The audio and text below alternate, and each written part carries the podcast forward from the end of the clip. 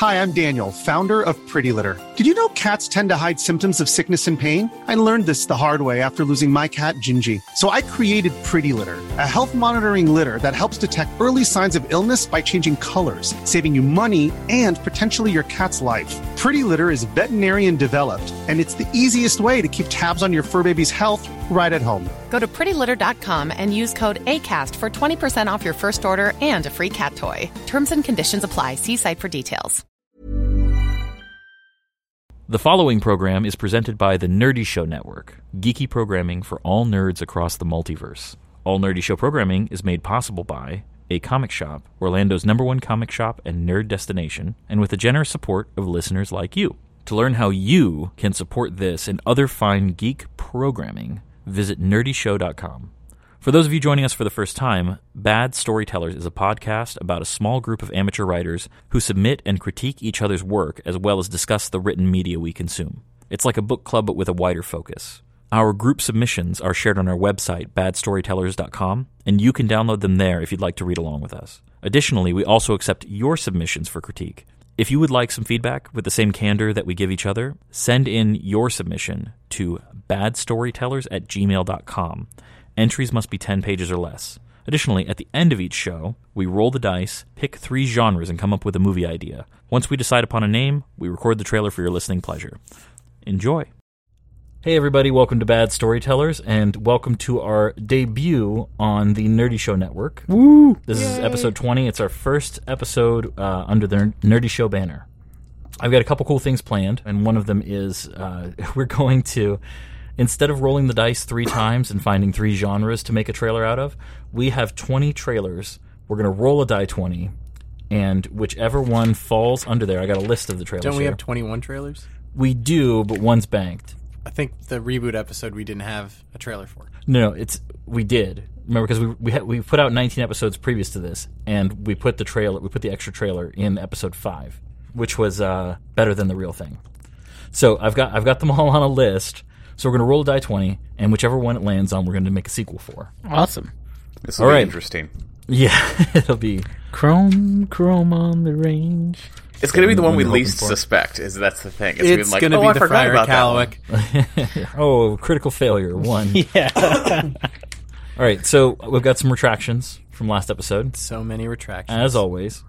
So I was wrong when I said that I had only seen the New Frontier DC animated movie. I also saw Under the Red Hood. And it was amazing. I love that that's a retraction, because there's no possible way anyone could have ever called you on that. Yeah, but I was wrong, and I want to make... He's being up front, yo. I'm doing it. So I couldn't find anything about a new Wizard of Oz movie, other than that the sequel to Oz the Great and Powerful that's in development.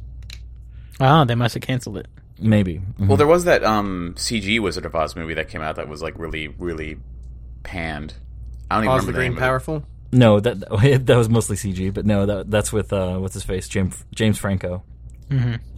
The movie that included elements of Valis, that Philip K. Dick novel that we talked about, that the movie that you mentioned is called Radio Free Albemuth. Ah, yes. Albemuth. That sucked.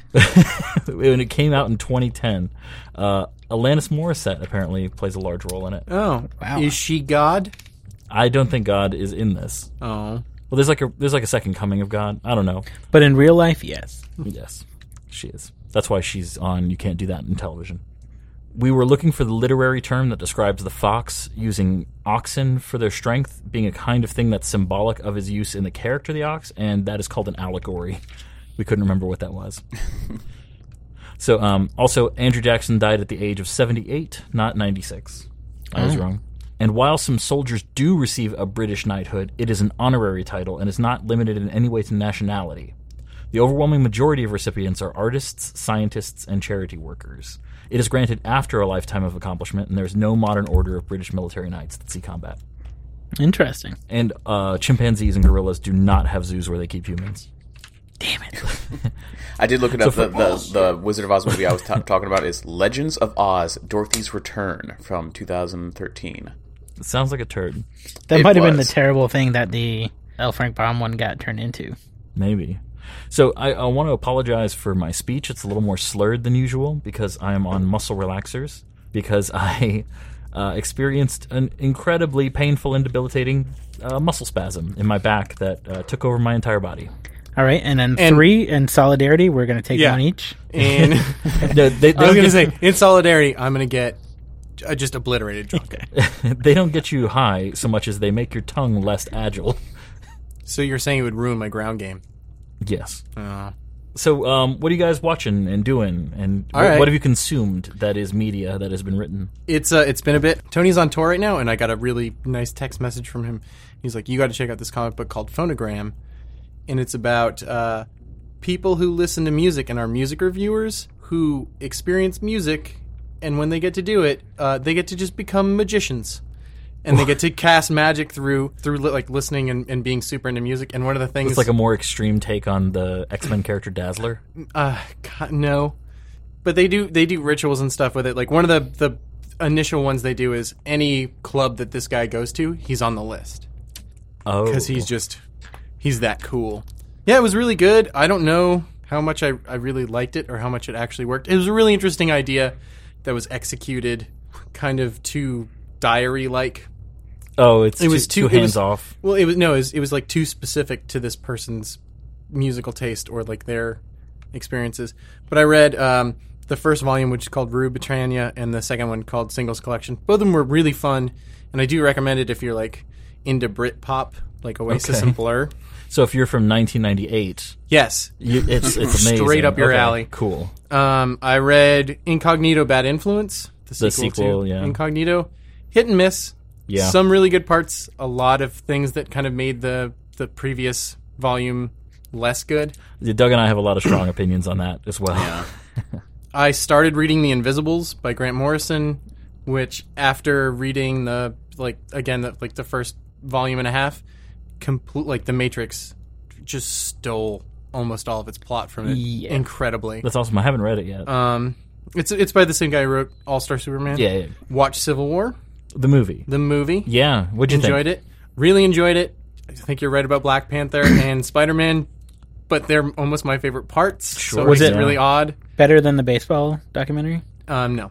No, it wasn't. Oh, so you're talking about Ken Burns. Yeah, I also I saw his Jackie Robinson thing too, but I didn't want to talk about it. And I watched the first episode of Preacher, which is it's out. It finally started. I have it recorded. Only the first episode is out. I read the comic. I liked most of it. Yeah, it's okay. The show right now, there's some big introduction differences, but I feel like they're working it. They're kind of getting where they need to go. Mm-hmm. But some of the characters have changed to be a little more palatable. Oh, so they probably don't cut to the naked angels arguing about the baby escaping. No. Yeah. No. Fucking. He also doesn't kill his whole congregation. Oh, really? No. Because it was accidental. I figured that would be good. No, and Cassidy is introduced differently. Tulip is kind of... He's already introduced in the first episode. Yeah. Cassidy, it's like the second scene. Wow. And it's a completely different introduction. It works, but it's not the comic, but it's in the vein of, and I think it works. And in that... Is he the guy on the airplane from the trailer? Yes. Okay. Yeah, I was like, who the hell is that? Yeah. The actor they got to play, though, it isn't what I imagined, but when you see it, it works. Oh, cool. So I enjoy that. Is he the one from Star Wars? Who was in the gang on the Millennium Falcon? No. Okay. No, that guy was also in Firefly, right? Yeah. Yeah, I know who you're talking about. This guy was in the second season of Misfits. Oh, I haven't seen Misfits. I'll watch it. You should watch Misfits. I'll watch Preacher tomorrow. And then because of that, I remembered that they made a season of Power. I don't know if anyone read the comic book Powers. No. It's about a homicide division that just follows murders with superheroes. Is that not a PlayStation? It's on the PSN. Yeah. I watched the first season. Kind of the same thing. They changed major things to kind of make it work on a smaller scale. But I like it all right. But I like the comic book a lot more as far as Powers goes. And then I saw a movie called Dreamworld, and it was a deconstruction of the Manic Pixie Dream Girl. Awesome. Which I really liked because it finally directly mentions drug use being required for that person to exist. You which I kind of liked. You have to invent her yourself. Yeah. Well, no. That for someone to act... That whimsically. Yeah, they're on heroin. It's funny because I remember when I understood the concept of Manic Pixie Dream Girl, but I didn't understand why it was offensive to women until I saw what Edward Cullen was in Twilight, and I was like, "Oh, mm-hmm. I get it. This pisses me off too. Like, this is not realistic at all." Yeah. Well, it's not. My problem with it isn't that it's realistic. It's that it's an affectatious personality that does exist that everyone agrees they hate. Yeah. If that person existed in real life, you'd hate them. They do exist, and I've dated them. Did it change your life for the better? No. It's the direct opposite. It makes you feel special for a night, and then, they don't. If someone is whimsical and needs spontaneity, they don't keep hanging out with you. Yeah. They find someone else. They abandon their children. Yeah. That's... Wow. I was thinking I would be annoyed with them for abandoning their shoes, and then you just drop the children. Oh, yeah, no. I was like, everything works that way for them. Everything is a flight of fancy. Is that it? I'm sure there's more. I know I read a book. I forgot it. There's a lot of stuff. I made a list, and I'm still forgetting stuff. Cool. What about you, Max? I watched several things. I watched a movie on Netflix called Deadlands about Maori warriors. It's loosely based on the Karate Kid, and it's fucking awesome. I'm going to have to check it out. It's very bloody. You gave a very high endorsement of it in our group chat. I watched it, and I'm like, that in no way was related to the Karate Kid, but it has the same... progression, yeah. And I was just like, and the bad guys are Maori, but they don't wear much, loincloth and feathers, but the feathers look like pop collars. Like they're a volleyball team from some better school than you. Interesting. And they're huge, and like all of them lift every day because they're just jacked, and they come in there all like, and they flick their tongues to intimidate you, and they just remind me of the bad, like the Cobra Kai. So that was good. You mean the obvious heroes. The more you talk about this, the more I'm like, okay, I'm going to watch it. Yeah. No, it's really good. Awesome. If you're in any way interested in the Maori or anything, it's pretty damn cool. Because when you said it's the same plot as Karate Kid, I'm like, what? So it's Kickboxer? It's like it's the same movie as well. Well, so is Crossroads. Mm-hmm. Crossroads even stars Ralph Macchio. It's the same plot as the Karate Kid. Wait, Britney Spears Crossroads or Ralph Macchio Crossroads? No. Okay. I always get angry because CMT always says like Crossroads. I'm like, it's a Britney Spears one. Why would they play the Britney Spears one on CMT when they could play the blues one? Nope. That's what my brain thinks, and my brain is apparently wrong compared to reality. Yeah. Let's all agree that Crossroads, even though it's the same plot, better than the Karate Kid. Oh, yeah. Very much so. Steve I, bro. Yeah, hell yeah. It's neat. The Maori weapons are really cool, the way they use them. And then I watched The Last Witch Hunter with Vin Diesel, and I loved it. I loved every minute of it. I need to hear your description again because I think Doug's going to flip. Okay. So he is it's based on D&D mostly. It's a world where magic exists, and... I guess people just kind of live with that without going insane. And the church has this immortal warrior to hunt down witches when they get out of line. And Michael Caine is like his young sidekick. He's Michael Caine? Yeah, he's Michael Caine as the sidekick. And he calls him like, I don't remember what he calls him. Like young squire. Yeah, little buddy or something like that. And they just go through fighting magic, and it's... fucking badass. You said that at one point Vin Diesel's like, don't mess with that guy, he's a level 16 warlock. Yeah, there's a guy who was described as like a level 16 warlock or like a level 9, level 10 something warlock. And I was just like, what the fuck? Like they just went out with it. They broke the wall and they're like, no, it's cool, don't worry about it. What's funny is they're making a new Dungeons & Dragons movie because the last one was so great. The last four were so great. They made more than one? They made so many. I think they made I know they made two. Oh, man. I saw the one with Jeremy Irons, and I never thought I'd be embarrassed to watch Jeremy Irons. But put that next to like Turbo Kid, though. Dungeon Siege, that one with Jason Statham. No, you mean Michael Ironsides? I do. Yeah, sorry. No, Jeremy Irons. Totally wrong. Scar from Lion King. Jeremy Irons in that versus Ray Liotta in the Dungeon Siege movie, though. Jeremy Irons. There's a Dungeon Siege movie? There's like three. Yeah. What? They're terrible. Aren't they Uwe Boll? Yeah, Uwe Boll, yeah. The first one is Jason Statham, Ron Perlman, Ray Liotta, and Lily Sobieski. And Lily Sobieski? Yeah. Those are the right people in the wrong movie. Yeah. John Rhys Davies. Jesus Christ. And then the second one was made on like a $5 budget with, who was the, I hate myself for this because I love him, the Russian boxer in Rocky. Oh, Dolph Lundgren. Dolph Lundgren, yeah. That was great. Then I watched Gods of Egypt. Wow, man. Whoa. What are you doing to yourself? No. The whole thing is pleasantly surprised by Last Witch Hunter. Yeah. Let's hear how this one goes. No, I I got Gods of Egypt because I had heard how terrible it was, and Lauren saw a trailer for it, and she's like, fuck, yes, that's my wife. And she's like, we're watching that. So we watched it. It made no goddamn sense, but she was happy because they were just like Jamie Lannister and who's the other guy? Leonidas, King Leonidas. Yeah, from 300. We're just like in like midriff showing armor fighting the whole time.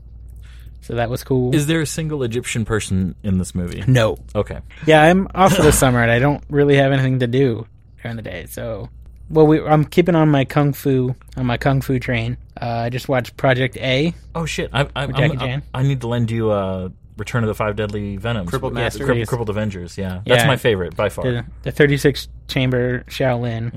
Mm-hmm. There's some really good ones on Netflix, but you just search kung fu to get into like the back door of it. But any of the Jackie Chan Hong Kong movies I like a lot, and I'm showing to my wife. I do need to now make an aside. I made my dad watch Kung Fu Hustle, and it took him about 15 minutes to get on board. And he was like, oh, I get what this movie is. I'm like, isn't it hilarious? Yeah. Bananas. Shaolin Soccer, I think, is the better of them because it's just comedy from the start. Like, it's not even pretending to be serious. Have you seen his new movie? He made a mermaid movie. I want to see it.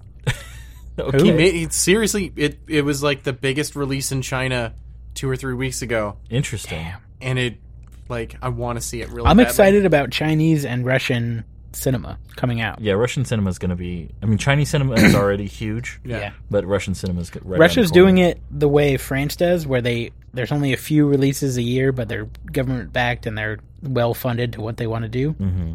And, like, the... there was a Russian movie about...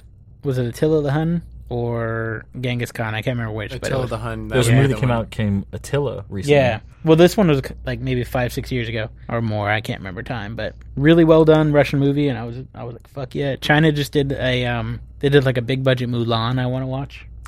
Maybe more in line with the original story. Yeah, little than the Disney one. Little more. I remember. Are you saying that Disney doesn't do accurate depictions of history?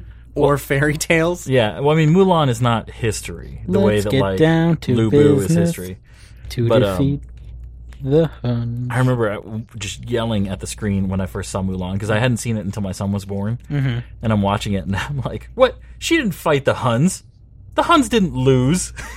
Like, she fought. Like, in reality, she didn't fight the Huns. She shot a rocket at a mountain. I know. I was like, wasn't she supposed to be a frontline fighter? Isn't that the point of this? And she doesn't. No. The most she does is at the end of the movie she has a dress and she trips some people. That's it. I'm like, this is belittling. Everybody else uses swords and like gets in the mix. Mm-hmm. Not Mulan. And he gets to wear drag. Yeah. That's why Rey is the best Disney princess. I don't know if she's a princess. Rey? From Star Wars. Oh, yeah. Yeah.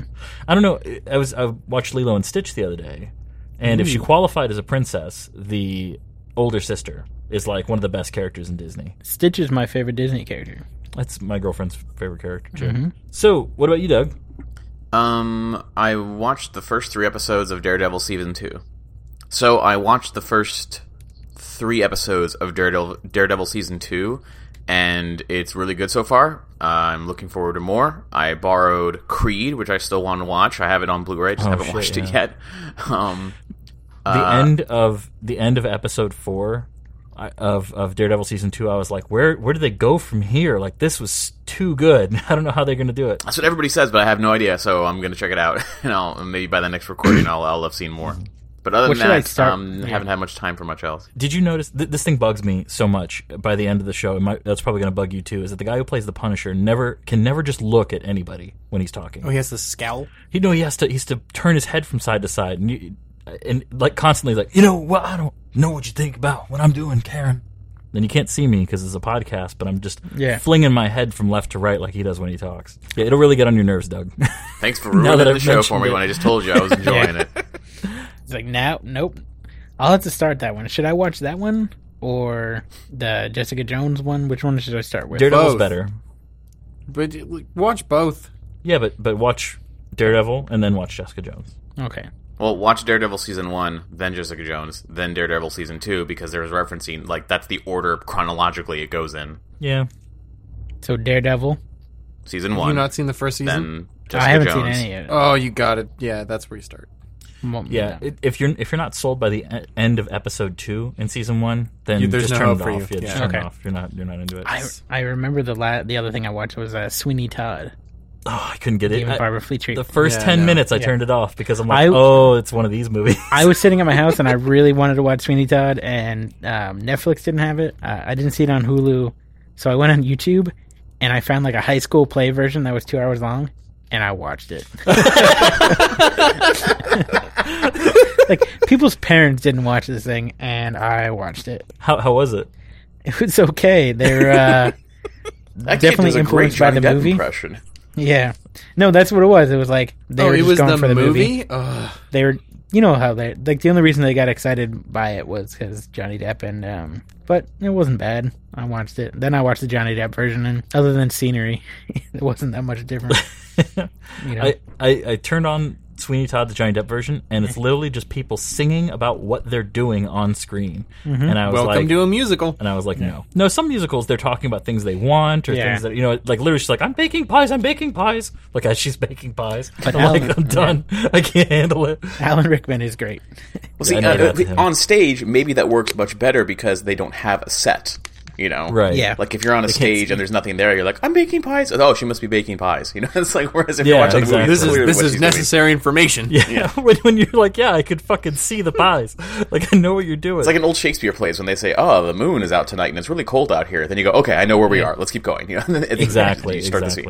As for me, I'm still in the middle of Altered Carbon. Actually, I'm almost finished with it. The Richard K. Morgan book. It's really good. It's a noir detective novel, except for the main character is not a detective but is acting as one because he's been bullied into being. Okay, so the premise is death is pretty much gone because we implant these little things in the base of our neck that record our personality from the experience. So if you die, they can pull that out, pop it in a new body, and it's still you. You know, you're just in a new body. Well, this guy, the book opens with him dying. And then he's on Earth in somebody else's body. And he was nowhere near Earth before. He goes to the house of this rich guy who's like 300 years old, keeps resurrecting in the same body. And he's like, somebody killed me. Somebody came into my house and murdered me. And there's no evidence. And people are saying that it had to have been suicide because they couldn't have gotten in without my locks. And I want you to solve it. And he's like, what the fuck am I doing here? Because he's like, he has all these special skills because he's what's known as an envoy between colonies. And he's like an excellent fighter, and he knows when people are bullshitting him, and he can lie really effectively. So this guy figures if anybody can solve it, it's this guy. It'd be the master diplomat, the master Renaissance diplomat. So, but the cops that are investigating the thing, they're the skin that they call the body, the skin that he's been reinstated in is the skin of a ex-corrupt cop who was the boyfriend of the current cop who is on the same case that he's detecting, just to fuck with that cop. And like there's all this crazy corruption and stuff that he's uncovering, and like it's insane. It's actually really, really entertaining and good. I highly recommend it. I mean, it might not stick the landing though. I don't know, because that's how I felt about The Postman too, and I felt like the second half of The Postman not so great. Also, I feel the same way about Dies the Fire. Really hard. I still want to read that though. It's good. It could have ended 75% way through that book. Nice. And I've been like, yeah, keeps going. I'm still listening to History on Fire, which is the Daniela Bolelli history podcast, and it's great. He had one about the Iceman, a man they found in the Italian Alps. Otzi or whatever? Yeah, Otzi. Otzi. That was really interesting. He tells the story really well, but one of the things I like about him is that he always tries to tell jokes, but it's so clear that he's written them down as he's saying them that he'll be like, he's like, in my mind, this person would be the kind of person who does this thing. You know what I mean? Okay. Anyway. And he'll just he tries to tell the joke, but then just moves on because you know he's not going to hear your laughter anyway. Yeah. And then he did one about the 10,000 who were 10,000 Greek mercenaries that a civil war in Persia was happening between two Persian brothers, and the younger Persian brother, who did not have a claim to the throne, split off, hired 10,000 Greek mercenaries, and went to wage war on his brother. And they were doing really well, but they got way too far from their supply lines.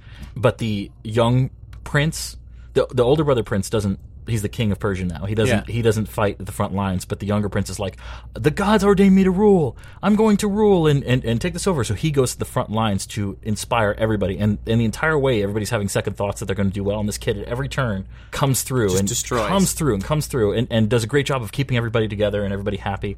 And they go and fight. He goes and fights on the front lines, dies. And then these 10,000 mercenaries are just stuck in enemy lines. And they're like, we are something like 7,000 miles from home. And it's about how they get back all the way. Holy shit. They keep encountering like different tribes that are at war with each other, but none of them will give them safe passage. So they have to fight. These 10,000 Greek hoplite mercenaries have to fight through 7,000 miles of country just to get back home. I need that one more than anything. It's really good. I highly recommend it. I want a 3-part movie. That would be good. Well, these aren't. Well, the thing that's fascinating about it is it's a great story, but they're not good people. Like, that's the thing to remember. Yeah. At no point are they good people, but it's very good. Well, no, so you mean Greeks. Modern storytelling? Yeah. Yes. They're Greeks and Persia, so they're the good guys. No. The West. No good guys in this one. Yeah. What are we going to do? Burn the crops. Fuck it. There's never any good guys. Yeah. So, also, I finished the Hardcore History series, The Death Throes of the Republic, which is about the end of the Roman Republic. Yeah, I love that one. Holy shit, I had no idea Julius Caesar was such a huge badass. Yeah. He was amazing. I mean, I knew how he died. I didn't know all the planning that he did leading up to it, all the victories he won leading up to it, and everything he planned for the moment he died. It was amazing. And how it all kind of went off okay. Oh, my goodness. Yeah. he's incredible. I highly recommend listening to that. It's like $2 an episode, I think. Yeah. Well, but it's just one of those situations where, like, how many times is someone overthrown and then within the next generation gets to be remembered fondly? Almost nobody. Yeah. And I mean, he pulled it off. Every emperor after him was called Caesar. Yeah. You know, it's a big deal. He got a month. Like, yeah. That's a big deal. Yeah, he only got a month. Well, It's unbelievable. He only got a month. Some people get a day, a week, if you're great. He got a month. Like, the month is. I'll spoil it a little bit. One, he was a Populari supporter, so he was for the people. He was not a member of the Senate. Well, I mean, he ran for Senate, stuff like that, but he was not basically one of the well-to-do people. Was he a tribune? No, he was not a tribune. He was not a tribune, but he put tribunes in place, but he needed their help because he wanted to support the cause of the Populari. And everybody's cynical in Rome. Oh, he's only doing it for his own interest. Tries to put forward these rules, and then they kill him in the Senate. In the Forum. And Mark Antony is his right-hand man and will not let them throw his body in the river. And they're not willing to kill Mark Antony over it. So, and that's a huge mistake. Like, if they wanted this plan to succeed, they need to have thrown his body in the river. So these people don't have anywhere to go to grieve him, because they decide to have a funeral for him. And at the funeral, they read the will, and he left everything of his, all his farms, everything, to the people. And then Mark Antony reads his oath of office for the Senate to uphold the life of the consul, to uphold and protect the life of the consul, which Caesar was. And everybody, and he points out that everybody in the Senate swore that oath, and the crowd goes ape shit, and they bring torches out, and when the funeral pyre is lit for Caesar, they light the torches off of Caesar's funeral pyre and go burn down the homes of the Senate. It was awesome. Yeah. It was so cool. It worked out. All they wanted to do was make Rome great again. Gotta love a tribune, though. You'd be like, except for the final tribune, which is the one that betrayed Caesar. Well, yeah. Any good idea is usually going to turn to shit after a while. I was going to say, he was the last one for a reason. Yeah. Yeah, he was a piece of shit. Also, I watched the documentary Do I Sound Gay?, which was great. It's basically a gay man who's embarrassed by the sound of his voice because he knows the moment people hear it, they know he's a gay man. And he is talking about how he went to speech therapy when he was a kid, and then he realized that when he went to speech therapy, all the other kids, like all the other gay men that he knows now, also went to speech therapy to correct a lisp, but they don't have lisps. Like the gay lisp that people talk about, that's not actually a lisp. It's like extra sibilance. Like to compensate for it? Well, no, a lisp would be if you make a th sound or your tongue gets in the way during s sounds, like thump. Yeah, we have friends that do that. Yeah. That's a lisp. Whereas the gay lisp is like it's like, no, stop, like, please, let's be serious, you know, like that kind of thing.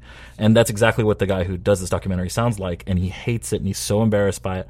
And he interviews all these other gay men. Like, some of them sound like him, some of them sound like the most macho dudes you'd ever met in your life, like us.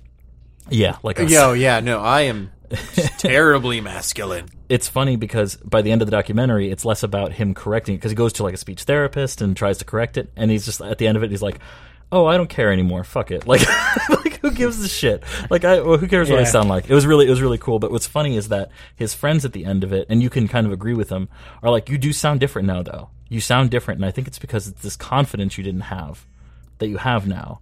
And that's changed the way that you speak and present yourself. You're not scared of saying things a certain way, so now you sound more macho in a weird way. It was cool. It was a very interesting documentary. I recommend it. And I also finished season 2 of Daredevil, which was awesome. I don't have a lot to say about it without spoiling things for people. Yeah, let's wait 2 weeks. Okay. Max and Doug, catch up. Okay, so now on to our own work. Before we start critiquing what each other has brought in, Doug has a new idea he wants to go over with the group, so we're going to do that in a second. But let's talk about the projects we're currently working on and describe them for anybody who's a new listener before we get into critiquing the piece that we brought in. All right. Liam. I'm doing a bit of, I wouldn't call it high fantasy, medium fantasy. Like Game of Thrones, almost, except without dragons? Yeah, I don't know. But there's no magic. Okay. But it's a pseudo-fantasy setting because it's not totally historical. And it's mostly just about 2 kids growing up in a pseudo-communist collective. And my whole plan is eventually they're going to have to go out into the world and then, like, deal with monarchy, which I hate. That's mostly the story. So, and you have 2 main characters. Yeah. Clovis and Bart, vaguely Celtic, vaguely Slavic, outskirts of European descent. And then they're going to go up against a British-Persian conglomerate. And they're known as the Fox and the Ox, and they're 2 young boys. I changed that. Oh, okay. In the last draft. Oh, okay, so they're no longer the Fox and the Ox. They will be. They're just not yet there. Okay, cool. Now, is this going to be a novel, or is it going to be... What about you, Max? I am working on a sort of fantasy story based on the American Revolution and the East Florida Rangers, who were Florida and Georgia colonials who fought for the crown. And it's about a aristocratic captain of a ship who has to see everything he holds dear crumble around him, and he fights against it, joined by a lower class lieutenant of Marines who kind of lives in the shit and sees things that the captain never could. Is this a novel as well, or is it Hopefully. Like a novella? Yeah, see where it goes. You got a lot of ground you can cover. As for me, I'm working on a novel, on the shitty first draft of a novel about a kid named Malcolm who gets transported to a crazy world that he doesn't know anything about and kidnapped by a group of people that look like upright foxes that can talk and walk, but they don't speak English. He has to learn their language. It's about his kind of coming of age in a strange place while separate from his normal everyday family. And it's tight. So, Doug, what's your idea? Well, I'm starting fresh. I was working on a feature film, screenplay rather. A friend of mine at work was like, "Man, I really would like to make a short film, or I'd like to film a different movie," and he didn't really have an idea. And I'm like, "Well, the thing I'm working on, there's no way it could be filmed, at least not on a small budget." And Hallmark Channel budget, maybe, yeah, but just I don't know. Nothing that we could film ourselves. Hallmark Channel movies? A couple days later, we were having an entirely different conversation, and we would pitch ideas like, "Oh, I'd like to do a movie about like this or that or whatever." But an entirely different conversation was happening, and I don't remember how it came up, but we were talking about LARPing because he's not familiar with LARPing at all. Like it was a completely foreign concept to him, and I start to hasn't he seen Role Models? That's a good movie. He has not seen Doug, Role Models. How can he be your friend if he's not familiar with LARPing? No, I'm just saying. So he hadn't seen Role Models, and in fact I was saying like, "Oh, that's like a good example, except it's just a small part of that movie." I figured, a better example might be this story that I read on 4chan years ago, and I thought it was the most fascinating, funny story that is supposedly a true story, so I just started to retell it from my memory, and he just starts dying laughing because the story is really funny, and it's too crazy. It's almost too crazy to be true, but since it's anonymously posted and the story, the way it progresses, I mean, it sounds very feasible. And in a nutshell, he was like, that should be the movie. Like that's a whole movie right there. And I'm like, you know what? You're kind of right. That is like a whole movie. And, the story, to describe it super briefly, is like, it's a guy who gets coaxed into going LARPing with his two friends from high school. And they used to LARP back in high school, but he stopped doing it because he thought it was dumb. So he sort of goes against his better judgment, but he just sort of wants to hang out with his friends one last time before they get too old. And, while there, through a series of events, they accidentally stumble across treasure that they weren't supposed to find because the main storyteller of the group is railroading everybody, and it goes against his entire plan. And as punishment for accidentally breaking the story, they're like, oh, main character, your character's going to be put to death, and you're going to have to start from scratch the next day. Put him in jail, and they put him in the fake jail, and his friends are like, hey man, you better just confess so that they don't kill you, because we want to do this thing, and we want to roleplay the whole time. And he's like, no, this is bullshit. And while they're describing this detain, they want him to surrender. He's like, wait a minute, you guys aren't here to bust me out of jail? Because he's not in his designated jail cell area. And they're like, no. And then he looks around and he's like, but you pulled me out of the cell to tell me this? And they're like, well, yeah, but... And then he just bolts into the woods because it's taking place in a campground. And the rest of the story is... First Blood done with nerds with fake weapons. Oh my god. Oh my god. I want that so hard. The main bad guy, the main villain in this story is the Archduke, the guy who's the storyteller of the whole camp, is like, bring him, I want him alive, I want his head. And he offers 100 gold pieces for anyone who brings him in. But the crazy thing is that the guy telling the story is he's just average shaped dude, but everyone there is a really skinny nerd or a really fat neckbeard. So every time he gets into a scuffle, he's just dodging them or outrunning them, and he's willing to hide in the woods where they're not willing to go off the beaten trail. And it's hilarious. And we started breaking down the story of how could it be a movie. Is there enough there to make it a movie? And what I've got so far, this is how I start most ideas that I have with that could be movies. I'll test them by comparing them to a Joseph Campbell 12-step hero's journey outline. And if I feel like it's close enough, or I feel could you explain it using a 12-step hero's journey outline? Then I think, all right, well then there's at least a complete idea there. There's at least a complete adventure there. Maybe I can flesh it out into a film. So that's what I did. I broke it down into 12 steps, and it allowed me to sort of extrapolate on the idea and give more reason as to why he's there, and why would he put up with these people, and why would he refuse to break character? Why must he beat them at their own game instead of just walking back to his car and driving home? And got some interesting ideas, so I'm looking forward to fleshing out the idea in future episodes, so you guys can hear more details about it. Yeah, I'm stoked for this. Yeah, it sounds awesome. It sounded like Knights of Badassdom at first, but no magic involved. It's just this guy who he wanted to have one last hurrah with his friends, after because they graduated high school years ago, and they haven't really hung out since then. So I guess in a way, I kind of felt like I related to it because after high school, everyone goes their separate ways, and high school wasn't an awesome thing for me, but you know. Do they? It sounds like you need something to have happened in this guy's life where he's for this character to really, for this whole story to work and feel solid. Something must have happened in this guy's life that makes him feel like he doesn't have anywhere he belongs, or he doesn't have anything to him, or a close family member died and he doesn't know what direction to take his life in, and he goes here and he's like, I don't even know. And they're trying to cheer him up by taking this thing, and then he finds new purpose in defeating nerds. Can I suggest that they execute his friends? In game, execute his friends. Oh no, because the friends. That's away. The thing. Because he has two friends, right? And one of them is closer in reality, is a closer friend than the other. The other one's he was around and he's a good friend, but he's not the closest friend.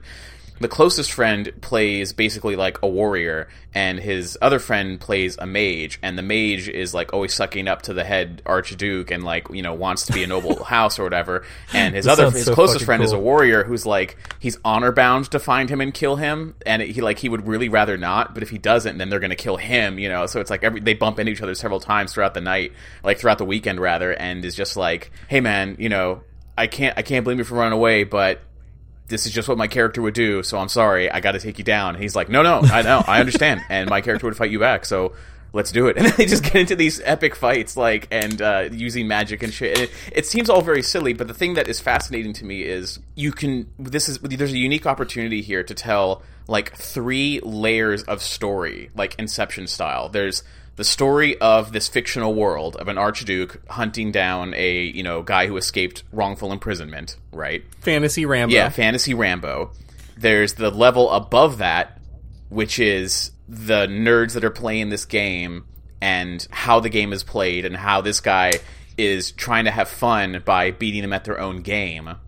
And then there's, like, the level above that, which is the emotional story of this guy trying to reconnect with his friends while they're pretending to try and kill him, but yet it's all in good fun, and him learning a bit more about himself. You know, so it's like there's these multiple things all happening at the same time that I think is unique and funny, to where, like, I would picture it where, you know, they're in the woods fighting with these foam swords, but should they have the sound effects of, like, real swords, you know? Like should you hear the music should you hear the epic music? Oh, definitely the epic music. I think, if not the foam swords, the epic music. Yeah, because like, the you want to be in that. I think it would be great if you could not show anything that isn't in reality. So keep it 100% realistic, the visuals, but yet pull you into the story so much that if you, like, got up in the middle of the movie and, like, went to the bathroom and came back, you wouldn't be like, oh, man, these are just nerds.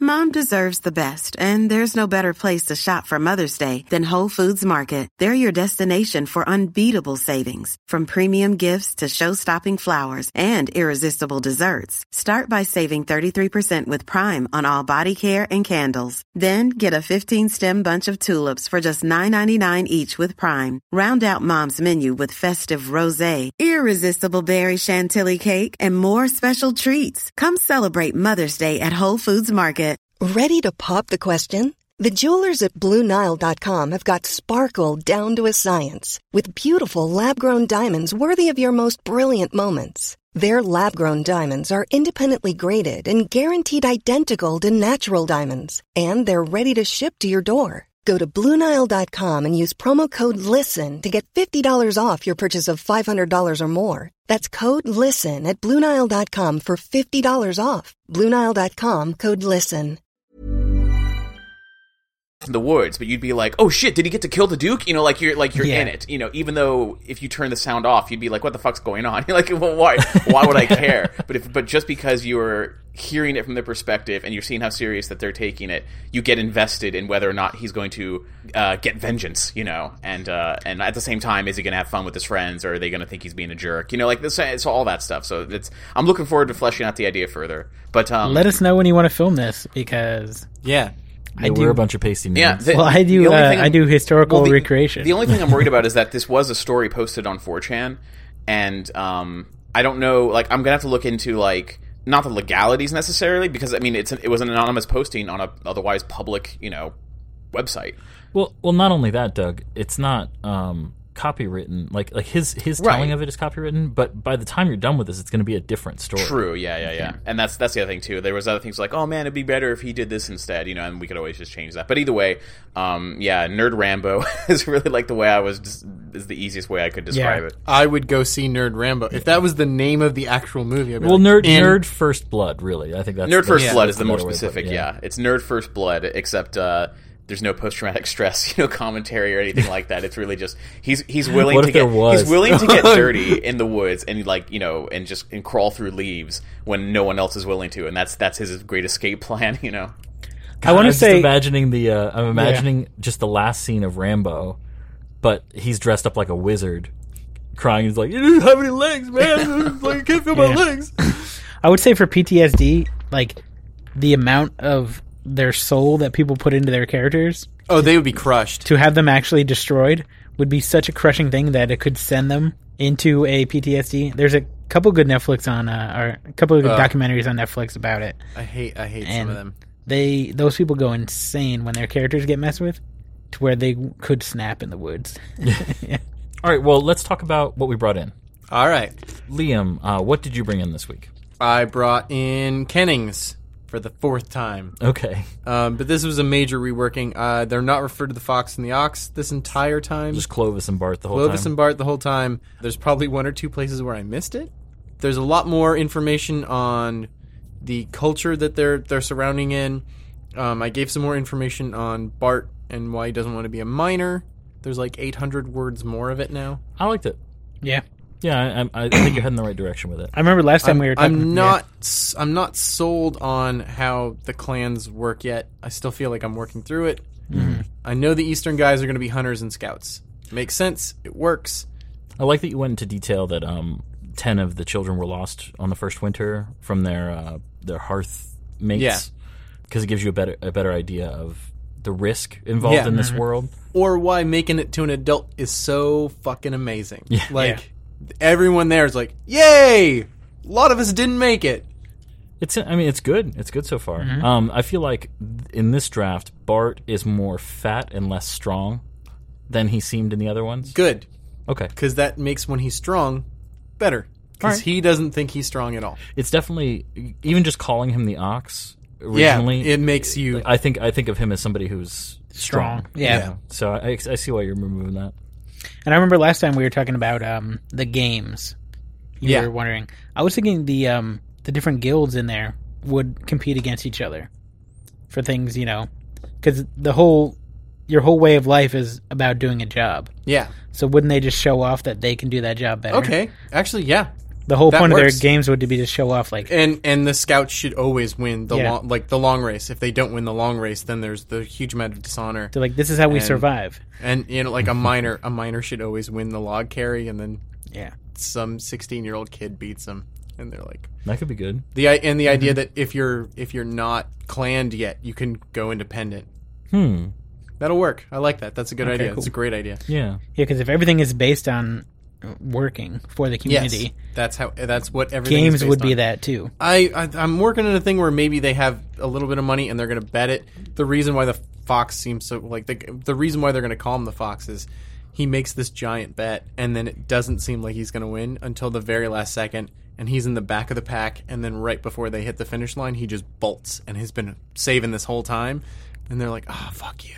That could be good. I like it. Yeah, I mean, it's more of the same of what you brought in, but better refined, and I'm for it. Yeah. I'm probably from now on I'm going to stop bringing in the whole thing, because before I was really searching for tone and kind of a setting scene, and now I think I can move forward with plot.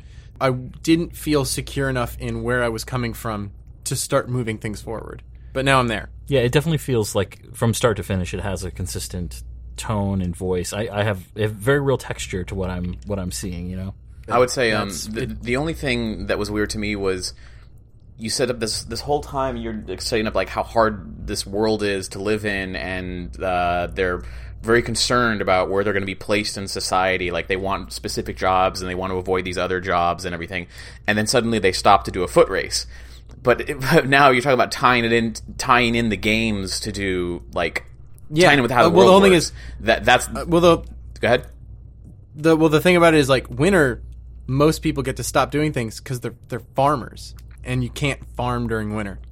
They have to work because of the way because they're so far south, they have to farm their ass off 6 months of the year because you cannot. There just isn't enough food in winter, and that's why they have to be together. Right. I mean, I got that aspect of it, but the idea for me was they seemed so concerned about their future, jobs, and then the race didn't. I mean, it wasn't bad. It just didn't seem like it connected to me. But Max was saying, if you have it where it's more about the job they're doing, if you're a miner, you have to do the log haul, or if you're the scout, you have to do the long run and stuff. And if it was if that somehow had an impact on.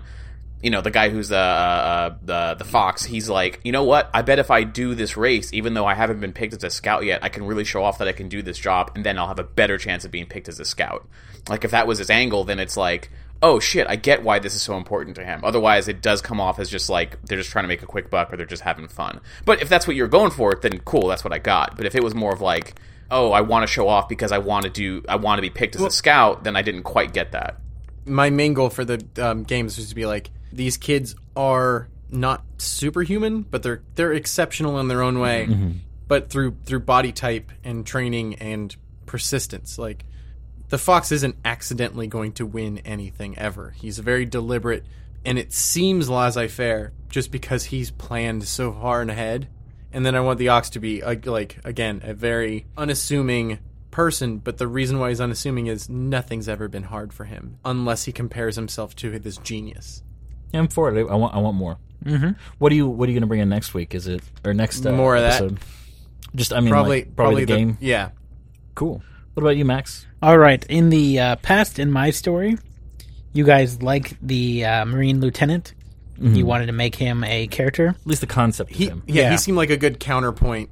Yeah, I wasn't really thinking that, and then I liked that idea, so I wrote a small piece about the lieutenant celebrating the little battle they just had. He was raised into the gentry. He was made a gentleman and an officer, but he's not really a gentleman, so he hangs out with the sergeants and corporals that he used to hang out with, which kind of puts him out of society. He's in a middle gray ground where he doesn't really feel comfortable, and there's only one point is that the captain did him a good turn, so he'll defend the captain no matter what. And just going through, and you can kind of see what the other sergeants think of the upper class, like, you know, they can't trust them, they'll do whatever.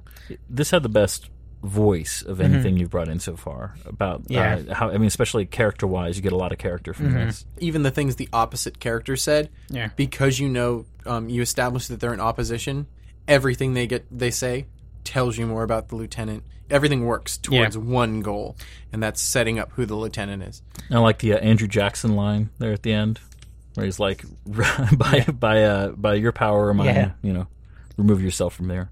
I want to do that, and I want to go back and rework the story of the battle to show more of the captain's inner turmoil of what's going on. But then the people seeing him are just like, oh, he's a machine, nothing is going on. But in his head, he's like, fuck. What am I doing? What do I do? But the lieutenant would see him as like a superhero, and that'll kind of unravel as they go, as the lieutenant understands the world more than the captain will, mm-hmm. and they'll kind of have a lessening of the distance between them. I liked it, man. I just want more. Yeah, I want to go in. I'd love to see them interact at a certain point, because I don't really have the...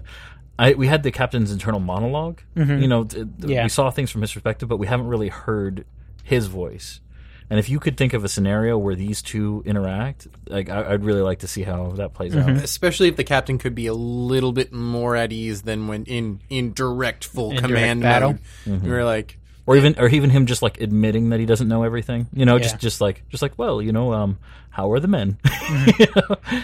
Yeah, I want to juxtapose this with the I had a little bit at the end, the official celebration of the action. Mm-hmm.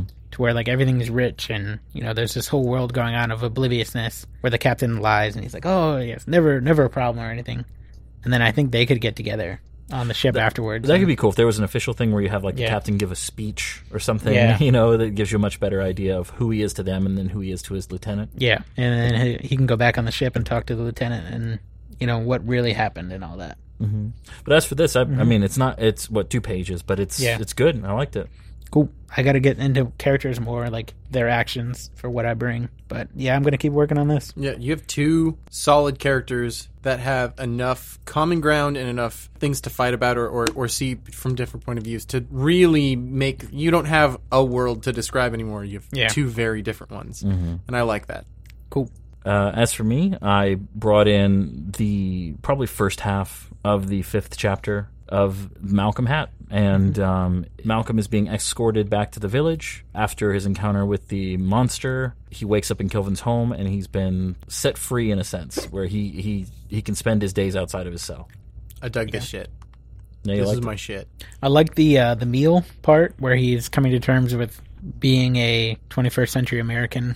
Doesn't have anything to do with his own meal prep, any getting of his own meat, and they're just like, then how do you eat meat? Like, what are you talking about? Yeah, like your meat grow on trees. Yeah. I like that. Yeah.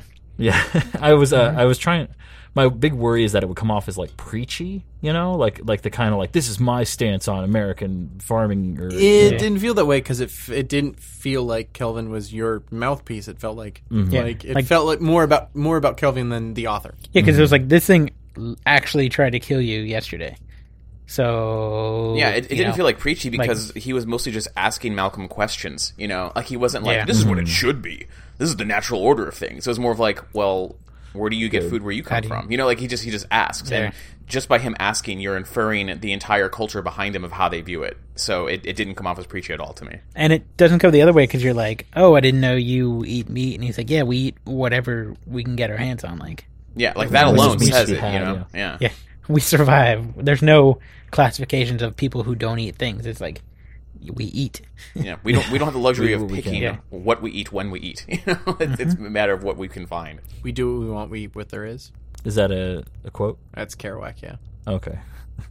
The journey back, this was a hard chapter to write. That can be expanded. Yeah, there's a hard chapter to write because I'm always worried about giving too much information. I think you guys are probably noticing that, like where I have to try to find places where I have to always try to sneak in information or find a good way to sneak it. I don't know why I'm so petrified of an info dump. I'm gonna have to info dump next chapter or the second half. Well, this one kind of feels like the result of info dump because he's in his head most of the time and he's like just processing everything that's gone down. Like he's by himself just processing. And it makes references back to his mother and Jimmy, and it ties it. Mm-hmm. The reason why I like this chapter maybe more than any other chapter is it feels like a small culmination moment. Like this was something that changed the relationship with him and Kelvin, and the reason why it's cemented is he definitely feels different about the characters he's directly interacting with, but he also immediately talks and thinks back to where he was from. Yeah. And you connected those things very effortlessly. They made sense. You brought the reader into that mindset, and you get to remind them of who he was 4 chapters ago. Yeah, and he's already become a slightly different person, and we have grown with him. Like, I was kind of echo what Liam was saying, where it's every chapter that you've brought, I'm liking the character. I never disliked the character, but I'm liking and relating to him more and more and more, because the more that happens to him, you know, like the more I get to experience it at the same time. So again, his reactions building his character backwards. Like, you know, when you start with chapter 1, it's like, he's just a kid. But then chapter 2, something happens. Chapter 3, more and more and more. And then when you're giving these little bits of exposition each time, it's you're pushing the plot forward while expanding his story backwards. And I'm getting to like him more and more. So I can't think of anything else. And you're getting little flashes of wisdom. And the reason why I like that they're little is he's not a fully developed person. Right. In reality, as a child, he's not a fully developed person. Well, he doesn't know. He doesn't know the implications of things as they happen. He has to reflect on them later. So he'll make a little joke, or he'll make a tiny, tiny little epiphany about how not only how the world works that he's in, but how that applied to his former life. And he makes a little step in the right direction. And even though it's the tiniest, tiniest little thing, internally as a reader, I'm like, "Fuck yes, Malcolm." You took a step in the right direction. This is so great bringing this into you guys, because when I'm writing it, I don't no positive thoughts go through my head. Like I'm writing it and I'm like, that's terrible. No, try again. I mean, when you write, the only thing I would say is when you write more, could you give us big bulky things to cut down rather than like I want to. That's easier to like. To me, that's easier to edit because here I have questions that I'm not sure are going to be answered in later chapters, and if they are and they work, I don't want you to shoehorn them in. Right. But if you're giving me everything you want and then a little more, we'd be like, that's too much. It feels harder because it just feels a little emaciated. Everything there is good. Every question you have, I think I've prepared for. Good. That's I think I have. I'm not positive. So do you have questions offhand that you know? I'm not going to answer them, but I'd like to know them. One, I don't know if you ever I don't want you to answer why Malcolm's father is in jail directly. Okay. Yeah, I don't. Well, I do not want that. I plan for him to come to a realization about it, but not to answer it. Good. That's one that doesn't need answering for the reason where like he needs to come to his own conclusion, and kind of spoiling that for him doesn't it wouldn't matter by the time you're done. I want to know more about the Wilviks. Mm-hmm. And how they function. That's literally going to be the second half of this chapter. Yeah. That's got to happen because I want to know how Malcolm is going to fit into that situation, and I want him to be aware that he needs to do that for his own sake. Even right now, he feels like an outsider. I want him to figure out how to not feel like an outsider. Okay, as much at least. Say one thing. I like the blanket part, his sleeping mat. Oh, that he realized. Yeah, realized that it was an animal. That it was just.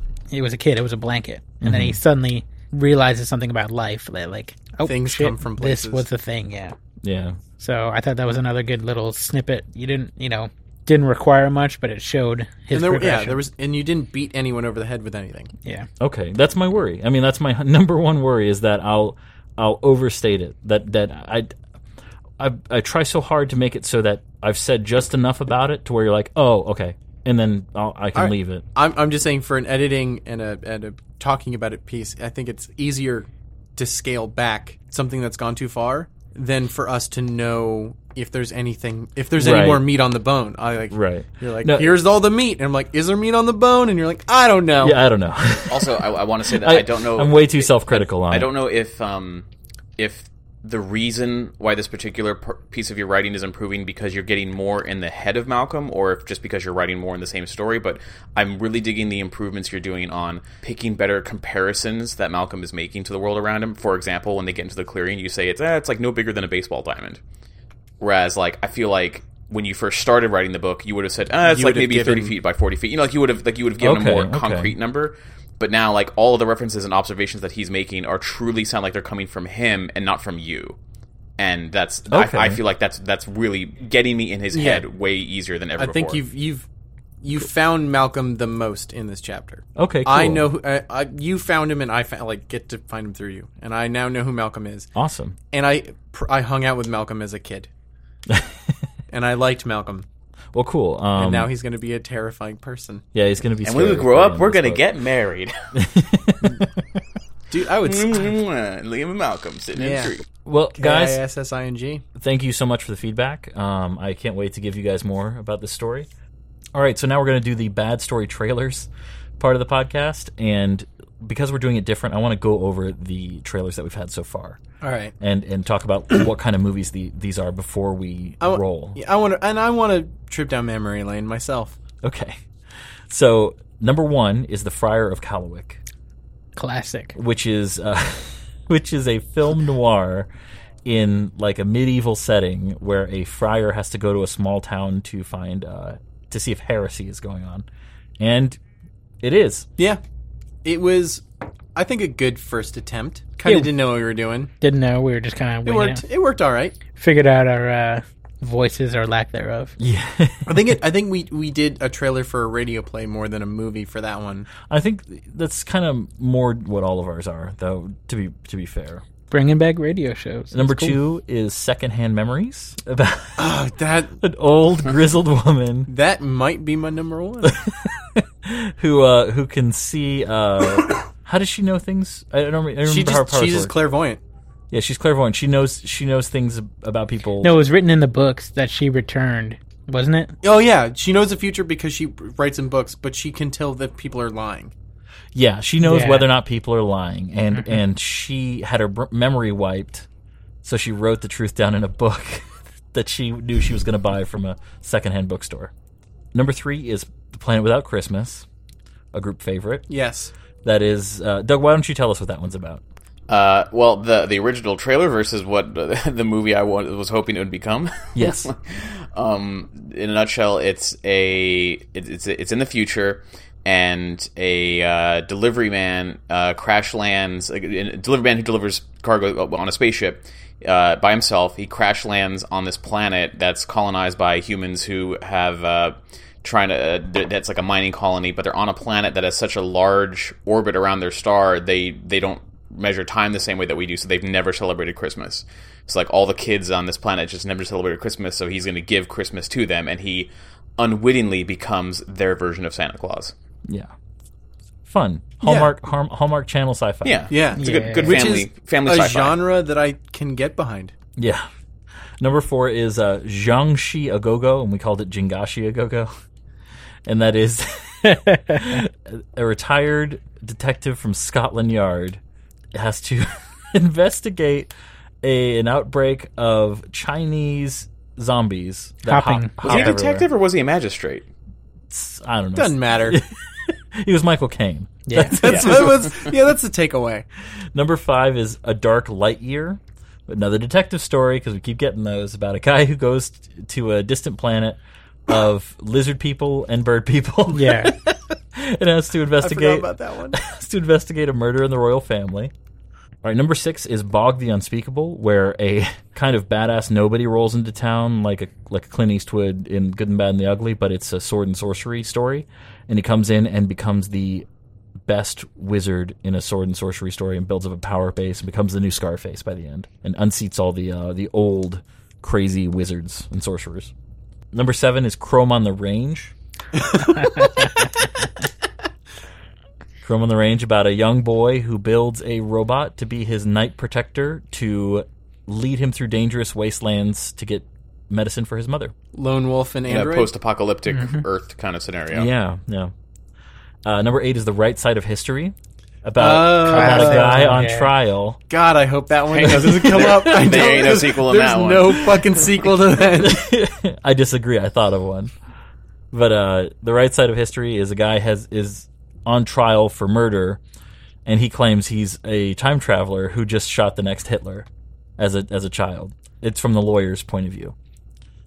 Number 9 is Mother Superior. That one's about a nun who's a magical girl who transforms and fights evil with a magical yardstick. I think it's the only anime or animated film we've created. Yeah. It doesn't have to be, though. Yeah, no. Any of these could be animated. We'll get there. Chrome on the Range would be good if it was animated. Chrome on the Range would be especially like Afro Samurai style. Number 10 is The Pearl of Titan, which is very much a John Carter of Mars story, where he's to save this princess named Pearl. And, I don't know, sounds fun. It was fun. Yeah. Starring the lovable dirge. The lovable dirge, yeah. Oh, yeah, he was a dastardly criminal. Scoundrel of a man. Scoundrel, yeah. Dashing debonair. Number 11 is Mask of the Tengu, where a young girl puts on a Tengu mask and becomes a Tengu in ancient Japan, that has to protect her ancestor. The trailer, I had no idea what the fuck we were talking about the whole time. Number 12 is Better Than the Real Thing, which is a story of, basically it's a retelling of Cyrano de Bergerac, except for Cyrano is a robot and is and eventually falls in love. It's a rom-com where the dumb guy who falls in love with a girl is outdone by the robot who ends up, getting the girl at the end. Yeah, to my displeasure. Number 13 is Off the Wall, which is the fantasy story about from the point of view of the mirror. Yes. Oh, I love that one. That one was amazing. Holy crap, that was funny. Yeah. It was good. And it was him and the Minotaur friends from the maze. Number 14 is Our Kind of Town, which we couldn't believe hadn't been made yet. Yeah. About a bunch of guys from a magical universe sliding through into our universe and becoming mobsters, and then accidentally being unlikely heroes by having to stop the fire giant Surt, who broke through after them. Kind of a Ghostbusters ending. Yeah, exactly. Number 15 is Gaslight Fantasy. It's the one where a lady cop in a world where magic is real thinks she's being gaslighted because there's people working there after she gets hit by this object that she doesn't recognize. I forgot about that one, too. It turns out to be a crazy conspiracy. Number 16 is Canon Saga, where it's World War I diesel punk-esque story about a returning prince whose brother had become the king, and he's trying to sneak his sister out because his brother is too stubborn to surrender for this war, and they're all going to be killed if he doesn't surrender. It's a downer. That'd be a good downer. Flip, though. 17 is Twilight of the Techno Wizards. Yes. One of my favorite titles. One of my favorite. Where a guy finds a sword that has technology built into it in a world where people think the technology is magic, and the sword is very recognizable by the people of the next town he goes to, and they think he's there to punish the wizards that have taken over as part of the prophecy. Who also, one has, a drill. And that's he's super villain because he's a wizard. Yeah, he has a drill. But he fulfills that prophecy, even though he has no idea what he's doing, and he doesn't want to hurt anybody. Number 18 is The Battle for Floyd. It's might be my deep in my heart. Yeah. Two prospectors land on an alien planet and argue about it until one of them is killed by a major corporation, and then that one, it becomes First Blood, right? He has to take on this corporation of robots. It's a revenge story taken on the robot army. So number 19 is The Arbiter, and that's the last one we did. It's about a new Texas mafia who gets embroiled in this crazy conspiracy that he tries to get the helps of other mob organizations like the Triads, the Yakuza, the cartels, to band together against the Illuminati. It's pretty cool. Yeah, it's a good idea. Also, we really need to make a supercut of all these so I can listen to them. It's been a long time. All right, number 20 is a one that we did not record a trailer for. It was one that went unaired. If I roll this one, we're going to cut the trailer for it. We're not going to do a sequel. But it's called Cursebreaker, and it is about a man whose job it is to go into ancient tombs and break curses. But he is duped into doing one, and it releases the evil, immortal Genghis Khan. Yeah. And he has to try to create a curse to put him back. So Chris Pratt is a co-star in it. You guys have any that you're hoping for? Before I roll this time? Dude, I'm hoping for either Better Than the Real Thing or Curse. I really want to do Cursebreaker. I think really want to do Battle for Floyd, where he would take that technology and go back to Earth to avenge. Like he's not done with his vengeance yet. What about you, Doug? I don't know, man. They're all pretty funny, but. Some of them lend themselves to sequels more than others, so I really don't know. We'll have to see what the dice says. All right. Well, here we go. Two is Secondhand Memories. Yes. All right. We get to bring Madge back, or whatever her name was. We need you, Doug. All right. So I'm going to play the trailer for Secondhand Memories, you guys get to hear it right now. Carrie had a talent that people would kill for. Don't you worry, Mr. Han. We're good for it. Mm-mm. He's lying. You are certain?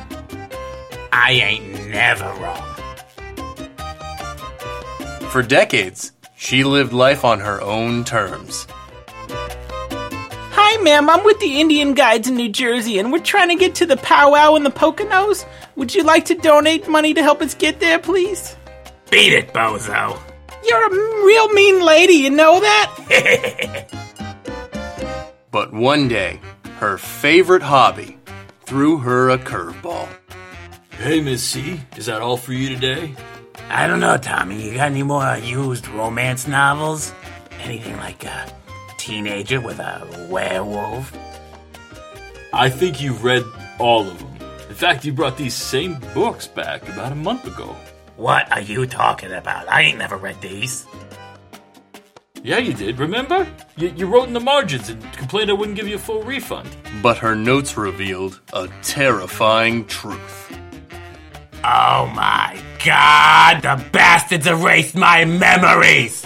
The corporations gained something they never negotiated for. A powerful new enemy. I'm gonna take him. I'm gonna take them for all they're worth. Carrie, you weren't invited to G20. Tough titty. Hey, who wants to buy Enzo Corp's secrets? I'm selling them to the highest bidder. What? Somebody stop her. Watch her take on the world in Secondhand Memories. Coming this Valentine's Day.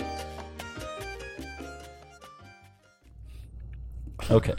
So what would she be doing? Right, so. Yeah, no, damn. What's her second act? No, it's obvious. She gets another book and finds another secret that they wiped from her memory that's even bigger than the first one, or older even. Ooh, yeah. Aliens. What if it was aliens? Something about herself. How she got her powers? An origin story has to do with the government. What is a villain that she would have to come up against that would be the opposite of what she is? Someone who can lie. Yeah, someone who can lie without being detected. Or someone who makes the lies the truth. What if it was just someone who's completely blank? Like they just talk monotone. Unable to read no matter what. Yeah. No read at all. Like she can't tell whether they're lying or telling the truth. Yeah. What about somebody... it's just white noise. What about somebody who can convince people that something was true? Ooh, I like that too. So when they said something that's not true, it comes across as the truth, even though it's a lie. So she tries to get hired or something. They're so good at it that even when she's in the room, she goes, "Nah, he's lying." They still believe him. No, I was thinking that she's like, "Well, he's telling the truth, but it's not true." Like he thinks he's telling the truth, but it's clearly not true. He's not lying because he thinks it's the truth. Who told you this was true? You know, he's like, "I don't remember." You know, and there's somebody out there she's got to go find who's. Or what if it's the person who erases memories? Like that's how her memory got erased. It is the person who is erasing memories. Maybe. And then it's like a memento. Yeah. And they're connected. Well, the memory eraser raped and killed my husband. No, the memory eraser is her husband. Dun, dun, oh, that's because she wouldn't grant him a divorce, so it's like, we were never together? And that's what the whole thing... Yes. Let's go with that. She goes into the bookstore. You owe me 20 years of alimony. She opens a book. It's like a wedding album, and there's like family photos of like 20 years of life together. She's like, "What the fuck is this?" That sounds awesome. Yeah, but it should be like almost like in her own attic or something, or buried in. It's got a different cover on it or something. Maybe like the town where she grew up, or there's some old storage unit that like somebody calls her about a storage unit, and she's like, "Oh, who's this?" And like, it was your mom's. It was paid up until now, and it's like, my mom's been dead for 20 years. They're like, "No, she died like 10, like she died like 15 months ago." It's like, what? And she like goes and opens the storage unit and finds all this shit. Yes, write it down. Write it down. That's it. So that's the fucking shit right there. Yes, and she like storms the castle. So what's okay? So this guy erased their life together, mm-hmm. and he'll erase her memory of him. How does she find him? Like how does she? I like to think who this guy is. Like the corporation had nothing to do with it. It was just that guy just did it. No, she needs for some reason she needs the help of the book dealer. Like the guy. So it's a buddy cop thing. Yeah, no, because the whole thing is like you know this town better than anybody. His short-term memory is fucked. Yeah, he's such a stoner. It just doesn't work on him. He's like, no, that's not how it went down. He came in and he asked if you'd been here. I was like, yeah. What if he? And then he was like, you won't remember this. And I said, you're probably right. Yeah, that's the thing. What if he's so baked that the powers don't work on him because there's no memories to erase? He's just incomplete. He's just walking in. But he has perfect memory though. Is what's funny. Like, yeah. What's the bad guy's goal? What's he doing that she's trying to stop? What if he's just like trying to get married again or something? You're still married to me, you prick. Oh no, he's trying to erase Enzo Corp.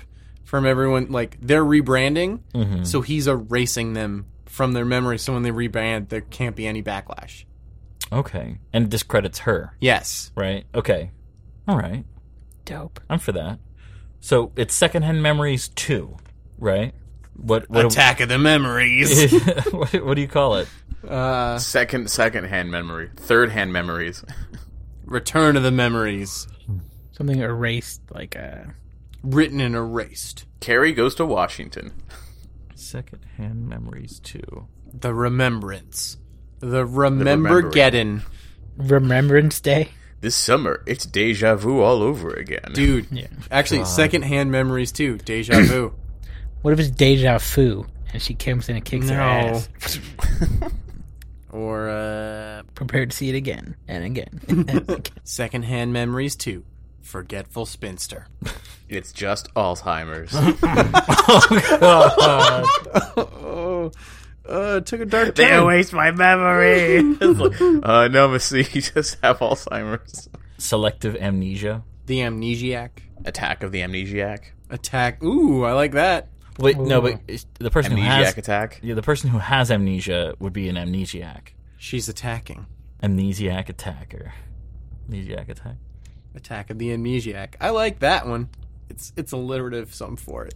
Back like the first movie basics. Is like Memento meets Michael Clayton, and now it's like, I don't know, what is it? Oh, she totally also, by the way, has to get high to be immune to his memory wiping. That is the final showdown where she's just like stoned. Doug, can you do an old crabby lady being stoned? I have no idea. Now I'm gonna get him.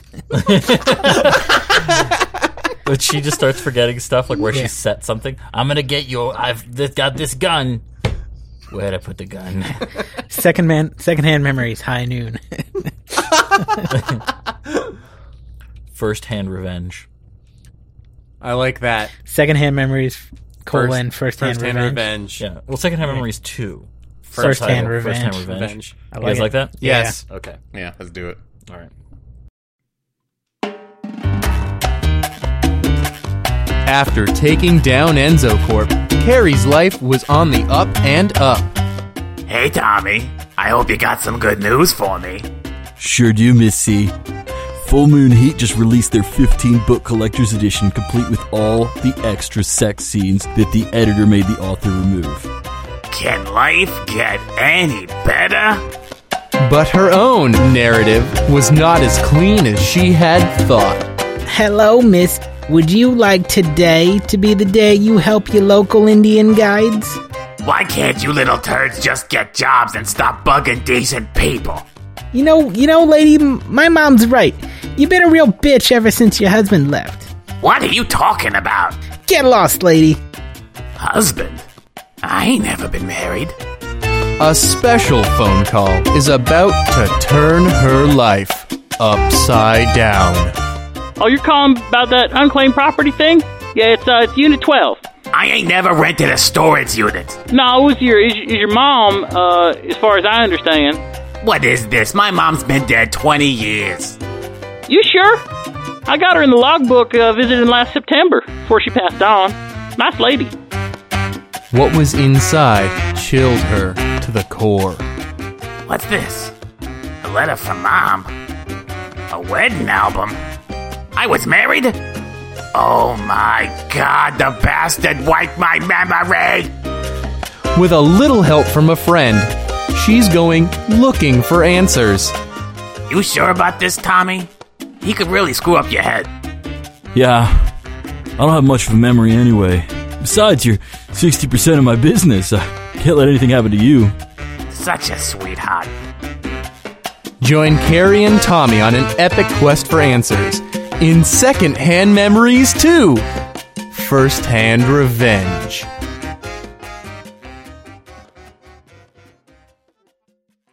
Thank you, everyone, for listening to Bad Storytellers, now presented by Nerdy Show. If you like what you heard, please rate and review us on iTunes, like and follow us on SoundCloud and Audioboom, or subscribe and stream us from Google Play.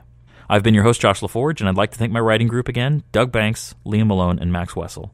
Now remember, as listener-supported entertainment, we rely on you to keep this and other shows on the Nerdy Show Network alive by telling a friend or funding the network via Patreon.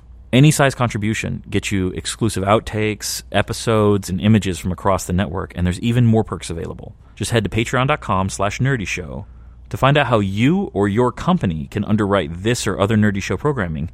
Visit nerdyshow.com/sponsorships. For more podcasts, articles, community forums, and other awesomeness, visit nerdyshow.com. And be sure to follow Nerdy Show and Bad Storytellers on all your favorite social networks. If it's geeky, we've got it covered. Hi, I'm Daniel, founder of Pretty Litter. Did you know cats tend to hide symptoms of sickness and pain? I learned this the hard way after losing my cat, Gingy. So I created Pretty Litter, a health monitoring litter that helps detect early signs of illness by changing colors, saving you money and potentially your cat's life. Pretty Litter is veterinarian developed, and it's the easiest way to keep tabs on your fur baby's health right at home. Go to prettylitter.com and use code ACAST for 20% off your first order and a free cat toy. Terms and conditions apply. See site for details.